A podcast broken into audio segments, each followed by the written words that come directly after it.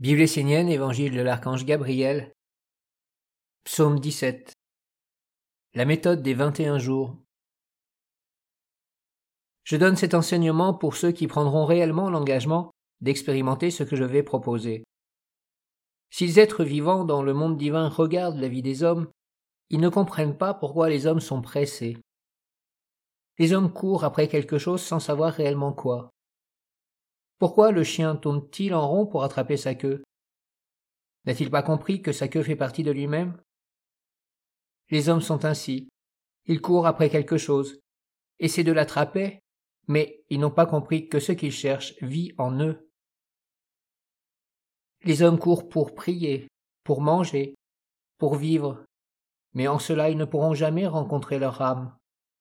L'âme se trouve dans le lieu du repos, du silence, du calme, et c'est à l'homme de créer les circonstances pour pouvoir la rencontrer. Celui qui veut réellement vivre avec son âme doit faire l'effort de vivre d'une façon paisible. Il doit stopper le tourbillon de sa vie, de ses pensées, de ses sentiments, pour s'asseoir et prendre le temps d'observer tout ce qui se manifeste en lui.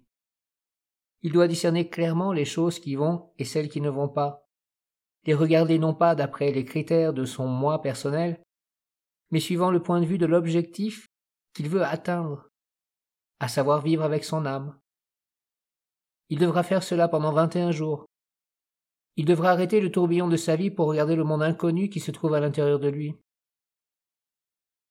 Lorsque cela sera fait, il devra entrer dans ce monde régulièrement, dans différentes circonstances de sa vie extérieure. Après chaque méditation, prière, parole, après une promenade dans la nature, afin de consulter son âme et de lui demander son avis, sa lumière, son point de vue. Celui qui veut connaître son âme devra, pendant vingt et un jours, créer en lui le lien particulier où il pourra la rencontrer. Ce lieu est un petit lac, dans lequel l'âme peut venir la nuit pour déposer la rosée céleste. En se réveillant, l'homme traverse ce lac, et la rosée se colle sur son visage.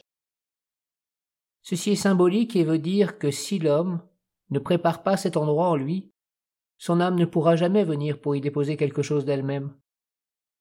Pour rencontrer son âme, il est nécessaire que l'homme crée en lui-même ce lac, et demande, avant de s'endormir, qu'à son réveil il puisse le traverser afin de pouvoir ramener avec lui le message de son âme. Seule cette méthode permet à l'âme de s'approcher de l'homme incarné dans un corps physique, de l'instruire, de le faire voyager dans des mondes hors du monde de l'homme. Je vous souhaite une plénitude, une douceur, un calme, mais aussi une concentration particulièrement éveillée.